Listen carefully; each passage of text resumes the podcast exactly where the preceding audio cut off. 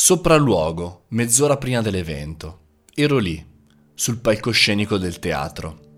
E con me, in mezzo alla platea, c'era l'amico e collega Ivo. Ci trovavamo davanti a una situazione complicata. E non perché fossimo stanchi da un giro d'Italia di tre mesi, in giro per eventi, formazione, presentazioni sui maggiori palchi italiani. Non per quello e non neanche per la, l'evento stesso, che per 5 ore ogni giorno ci vedeva in diretta sui social, ma per una stanchezza più psicologica, una paura più psicologica. Eh, eravamo assolutamente concentrati su quella serata. Non perché non ci eravamo preparati, ci eravamo preparati alla grande, non perché non avessimo fatto della gavetta, anzi, la gavetta, quella tanta gavetta, quella gavetta vera dove la paura ce l'hai da quando hai 14 anni ad oggi che ne hai qualcuno in più, dove magari fondamentalmente i problemi erano altri, erano molto più importanti, almeno dalla tua scala di giudizi. Ma ci sono quelle sfide decisive per la tua carriera professionale, non sono sfide per gli altri, per chi ti dà l'opportunità di lavorare, per il pubblico, per chi ti segue da casa, sono tue sfide personali. Sei tu che ti crei questa tipologia di sfida. Ed è una sfida che chiaramente tu vuoi vincere, una sfida personale che vuoi dominare e da lì vuoi uscirne vincitore.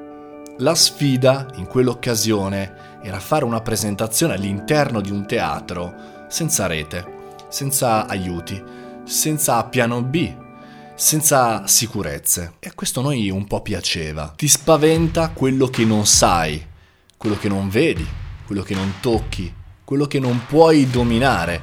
Mentre cammini, il palcoscenico scricchiola, senti l'odore del legno, senti l'odore del tessuto e senti il calore delle luci che ti accompagnano in questo giro.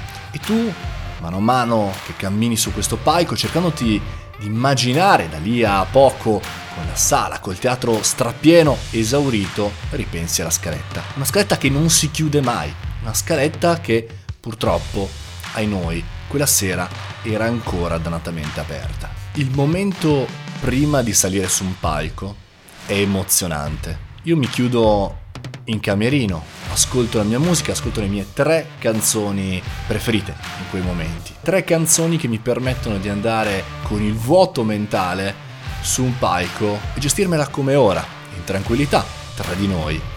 E parlare appunto come se fossi una persona qualsiasi. Hanno la capacità di annientare la tensione, i pensieri, un po' le criticità, le nevrosi di quei momenti. Ma il momento è arrivato e quindi mi alzo, mi sistemo, spengo la luce, chiudo il camerino e vado verso il palcoscenico. Qualche secondo prima che si apra il sipario e che possa dire buonasera e benvenuti, guardo attorno e vedo delle persone, delle persone con cui ho appena chiuso la scaletta, cui abbiamo cercato appena e qualche minuto di fare qualche prova e mi fido delle persone mi fido dei tecnici, mi fido di chi sta aspettando che dica qualcosa, mi fido di chi è lì per lavorare. E questo in quel momento, quei due secondi in cui riesco a vivere quell'emozione, mi rendo conto di avere una grande possibilità di riempirmi di energia, perché mi fido degli esseri umani, è quello che in quel momento preciso mi fa sentire vivo su quel palco. Fine della storia, in quella situazione tutto andrà bene, in quel teatro dopo un'ora e mezza scenderò dal palco.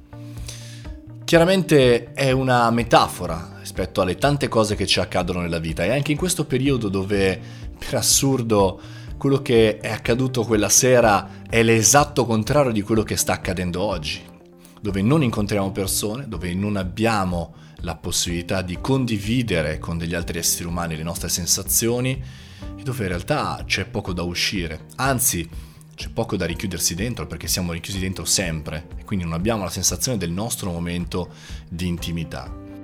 La cosa peggiore che possiamo fare in quel momento è non uscire da quel dannato cazzo di camerino. Noi dobbiamo caricarci, dobbiamo vedere l'ora di uscire, ma di fare, non soltanto di uscire e punto. Non dobbiamo dimenticarci quello che stiamo vivendo ora, che non è assolutamente una guerra, che non è assolutamente un qualcosa di insormontabile, ma che chiaramente ci spaventa. Le paure, appunto, le nostre sfide personali, le nostre criticità, le nostre nevrosi sono da coccolare e da risolvere, piano piano, con i nostri strumenti. Però dobbiamo uscire da quel punto e dobbiamo avere la giusta paura che ci permette di reagire come noi, per tanti professionisti e imprenditori all'ascolto che tutti i giorni cercano di sopravvivere, cercano e hanno una dannata paura dello scricchiolio di quel palcoscenico, hanno una dannata paura dell'odore che stanno sentendo, perché in realtà non lo possono toccare, lo possono solamente avvertire. Il punto è non dimentichiamoci di questo momento, scriviamocelo, assaporiamo tutti questi dannati momenti, ricordiamoceli per quando staremo meglio.